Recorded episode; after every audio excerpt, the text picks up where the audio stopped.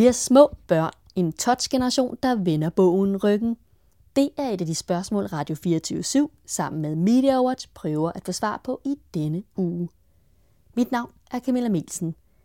I fem afsnit undersøger jeg, hvad der kendetegner medievanerne for fem generationer af danskere, og hvordan deres favoritmedier er under forandring. Dette er det sidste afsnit i serien, og jeg er nu nået til de yngste danskere, nemlig børnene, som man også kan kalde for touch-generationen, på grund af deres kærlighed til skærme, man kan trykke på. Det taler jeg med den digitale direktør i Egmont Kids Media Peter Skrøder. Jeg har også allieret mig med livsstilseksperten Nils Folmand, som er vant til at segmentere danskerne, ikke mindst i tv-programmet Kender du typen? Han beskriver touch-generationen sådan her. Børns medievaner er kendetegnet ved en polarisering. Det trækker i to retninger. Jeg tror aldrig, der har været læst, det er måske overdrevet, men der bliver i hvert fald læst rigtig, rigtig mange godnathistorier i de danske hjem. Og faktisk langt op i alderen. Altså man er helt op i preteen, som synes, det er hyggeligt en gang imellem at få læst højt. Øh, og det er jo fordi, øh, tror jeg, at forældregenerationen reagerer på al den her elektronik, så det er vigtigt at have den fysiske kontakt, at man kan bladre tilbage, og det hele ikke skal være billedbordet, bortset fra at man kigger på billederne i bogen.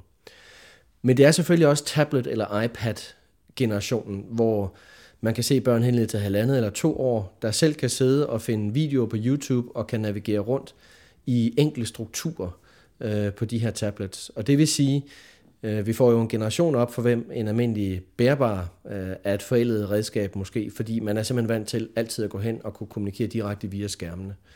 Og øh, der bliver ikke nogen, hvad skal vi sige, barriere eller problemer for den generation, der kommer op nu, de små børn i dag, og tilegne sig den her teknologiske adgang til medierne. Det kommer til at gå helt af sig selv. Det er meget interessant at se, øh, hvor frustreret toårige kan blive, hvis en bredbåndsforbindelse går tabt, eller der sker et eller andet med det der øh, billede, det lille 16.9-format, som de sidder og kigger på. Altså, de opfører sig jo næsten som gamle sure mænd, øh, når, når der kommer knas i et eller andet, eller en tegnefilm bliver afbrudt. Så jeg tror, noget af det, vi skal holde øje med, det er, øh, at vi ikke får en, en hel generation af små, aggressive øh, bier, der sidder og bliver irriteret, hvis de bliver forstyrret i deres øh, tilegning af, af ny viden og nye oplevelser for skærmene. Det var Nils Folmand her, der satte ord på børns kærlighed til tablets og smartphones. Men hvordan ser børns nye medievaner ud, hvis man er et mediehus, der laver indhold til børn? Hvad er de store forandringer? Det fortæller Peter Skrøder om her. Han er digital direktør i Egmont Kids Media, som laver medieprodukter til børn i over 30 lande. Egmont Kids Media har blandt andet rettighederne til Anders Andbladet og historierne fra Rasmus Klump-universet, og Egmont har stor succes med deres Rasmus Klump-applikation til smartphones og tablets. Det, der sker lige nu, det er, og det, der er sket de senere på år, det er jo, at, øh, at medievanerne for, forandrer sig kraftigt, og det går rigtig hurtigt i forhold til, hvad børn bruger deres tid på. Øh, og fra at gået fra printproduktet, øh, ser man selvfølgelig, at tv-forbruget det eksploderer, men i, i, i meget stor grad øh, så digitale medier. Det er lige fra spilkonsoller til øh, øh det at være online igennem øh, en PC eller en Mac eller igennem øh, touch devices, som er under eksplosiv udvikling. Så, så den forandring i forhold til medieforbruget øh, presser egentlig vores øh, traditionelle kerneforretning i forhold til print, som det sker for alle printvirksomheder. Og hvis du skal give et eksempel på et medieprodukt, som den her touch-generation, de små børn har taget til sig, hvad er det så? Jamen, øh, her i Danmark har vi øh, vores egen Rasmus Klump-applikation, som har gjort det øh, rigtig godt og gør det rigtig godt. Øh, og øh, ellers er der selvfølgelig uh, Angry Birds, som jeg, øh, jeg tror stort set alle øh, øh touch-device-indehavere har på deres enhed, og så er, er det i hvert fald nogle af de rigtig kendte øh, produkter. Netop Rasmus Klump-applikationen har været en ret så stor succes for Egmont. Øh, I lancerede den i april 2011 og har ret hurtigt fået en pæn omsætning på den. Kan du uddybe det? Ja, altså ja, vi har lavet et, øh, et produkt, som er gået hen og blevet en kanal for at have dialog øh, mellem Rasmus Klump og øh, forbrugerne. Og øh, vi øh, udvikler den hele tiden med nyt indhold, som gør, at forbrugerne kan se, at det er en levende destination. Det er ikke noget, du kommer hen til, køber en gang, og så er du væk fra det. Hvis du kommer tilbage, vil du blive ved med at kunne købe nye oplevelser inde i det her univers. Og det viser at fungere rigtig, rigtig godt. Øh, og øh, jo mere indhold vi putter på, jo mere omsætning har vi kunnet formå at generere på den øh, øh brugerskare, der har downloadet den her applikation. Og den er, den er downloadet i cirka 140.000 eller på 140.000 enheder i, i Danmark. Øh, og skabt en omsætning på, øh, på over 2 millioner kroner øh, i Danmark. Og er det meget en omsætning på 2 millioner kroner? Ja, så det, det, er, det er selvfølgelig ikke rigtig mange penge for en stor øh, virksomhed som sådan, så det er jo ikke et produkt, vi kan leve af alene. Øh, men i sammenhængen med de andre produkter, vi laver, så giver det rigtig god mening i forhold til Rasmus Klump-universet. Og vi ser det også som en begyndelse på noget, øh, som vi tror på kan blive meget større på, øh, på sigt.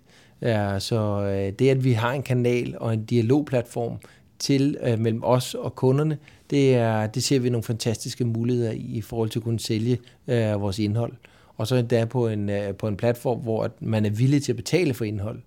For det jo, har jo været mange øh, indholdsleverandører store udfordring. Det har jo været, at i online-verdenen har folk været vant til, at det hele skulle bare være gratis. Og det har vi som indholdsproducent ikke, øh, det har vi haft rigtig svært ved at kunne tjene penge på, øh, hvor gratismodellen, der reklamer, ikke har kunnet finansiere det, øh, og specielt ikke, når det kommer til, til børnemålgruppen. Ja, nu er det så viser, at forældrene er villige til at, at betale for indholdet i den her Rasmus Klub-applikation. Er det den, den største succes på det digitale område til børn? Ja, så hvis man kigger ind i App Store og ser på, øh, hvad der er top grossing og øh, altså top downloads, øh, så ligger Rasmus Klumpen rigtig, rigtig højt. Øh, og øh, det, det fortæller jo også noget om, hvor stor volumen egentlig er øh, til dato. Men det jeg kan sige, det er, at, øh, at øh, ud af den totale omsætning, så er den, øh, den sidste million af de, øh, de første to er kommet i det her kalenderår alene. Så det vil sige, at omsætningen accelererer faktisk øh, inde på de her destinationer. Øh, så, så den gør det rigtig, rigtig flot. Øh, men vi har også lige købt en række applikationer fra Fusentasterne, som er et applikationsunivers med en række applikationer. Der er otte applikationer, der er live, hvoraf at øh, man går ind og køber de enkeltvise applikationer, som er målrettet børnene for 1 til, til 6 år, om at lære øh, bogstaver og tal, og det at kunne huske, og, og dyr, dyr, øh, dyrelyde osv. Mm. Um, så, så, og de har også gjort det rigtig godt med 130.000 downloads i Danmark. Når I nu satser på de her applikationer, med, hvor der er sådan lidt læring eller sådan udvikling for barnet i sigte, er det så fordi, at øh, læring det sådan er hot for forældrene?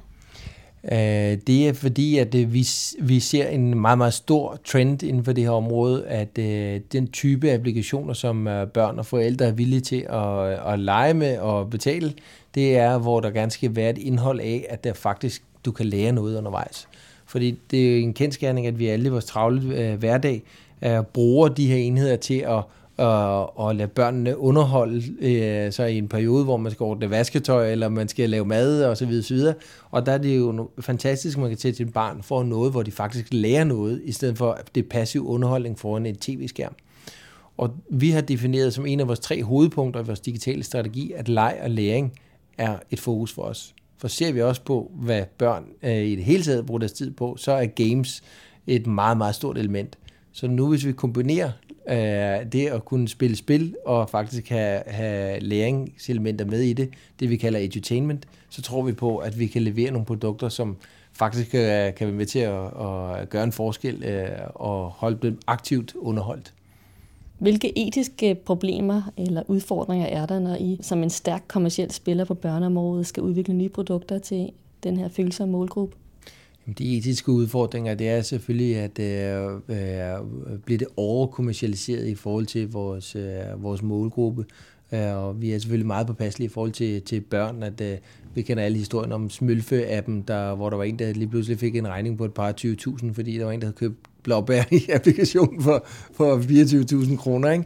Uh, det kan vi selvfølgelig ikke leve med, og det vil vi heller ingen intention om, for vi vil levere højkvalitetsindhold til den rigtige pris, som forældrene er villige til at betale for, for at børnene og forældrene kan få nogle gode oplevelser. Det er det, vi har gjort historisk set, og det vil vi fortsætte med. Så, øh, så rent etisk, der er det om at finde den rigtige balance og den rigtige type af produkter. Et af de første produkter øh, for Egmont på børneområdet, det var det her Anders Andblad. Hvad er den største forskel fra, da det første Anders Andblad så dagens lys i Danmark, og så til medieprodukter til børn i dag?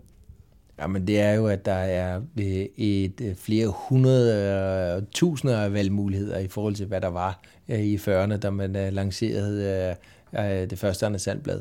Så det er jo, det er jo den klassiske fortælling omkring diversiteten i forhold til de, de produkter, der er kommet.